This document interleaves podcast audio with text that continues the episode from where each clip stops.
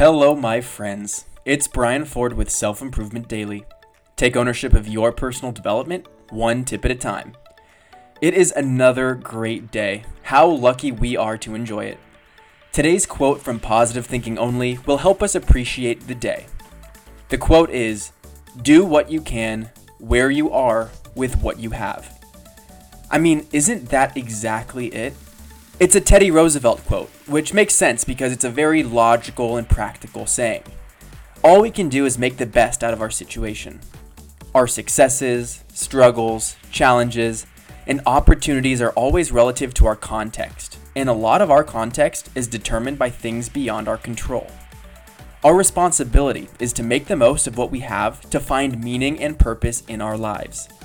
And I am comfortable looping you into that generalization because the very fact that you're listening to this means that you are motivated to seek the best for yourself. A great Tony Robbins quote is The defining factor for success is never resources, it's resourcefulness. And that's exactly what today's quote embodies.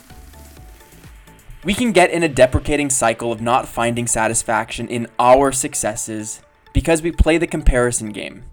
There's a taller mountain to climb or greener grass in someone else's front yard. As a podcaster, I'm faced with this all the time, comparing myself to the elite and massive podcasts that are out there.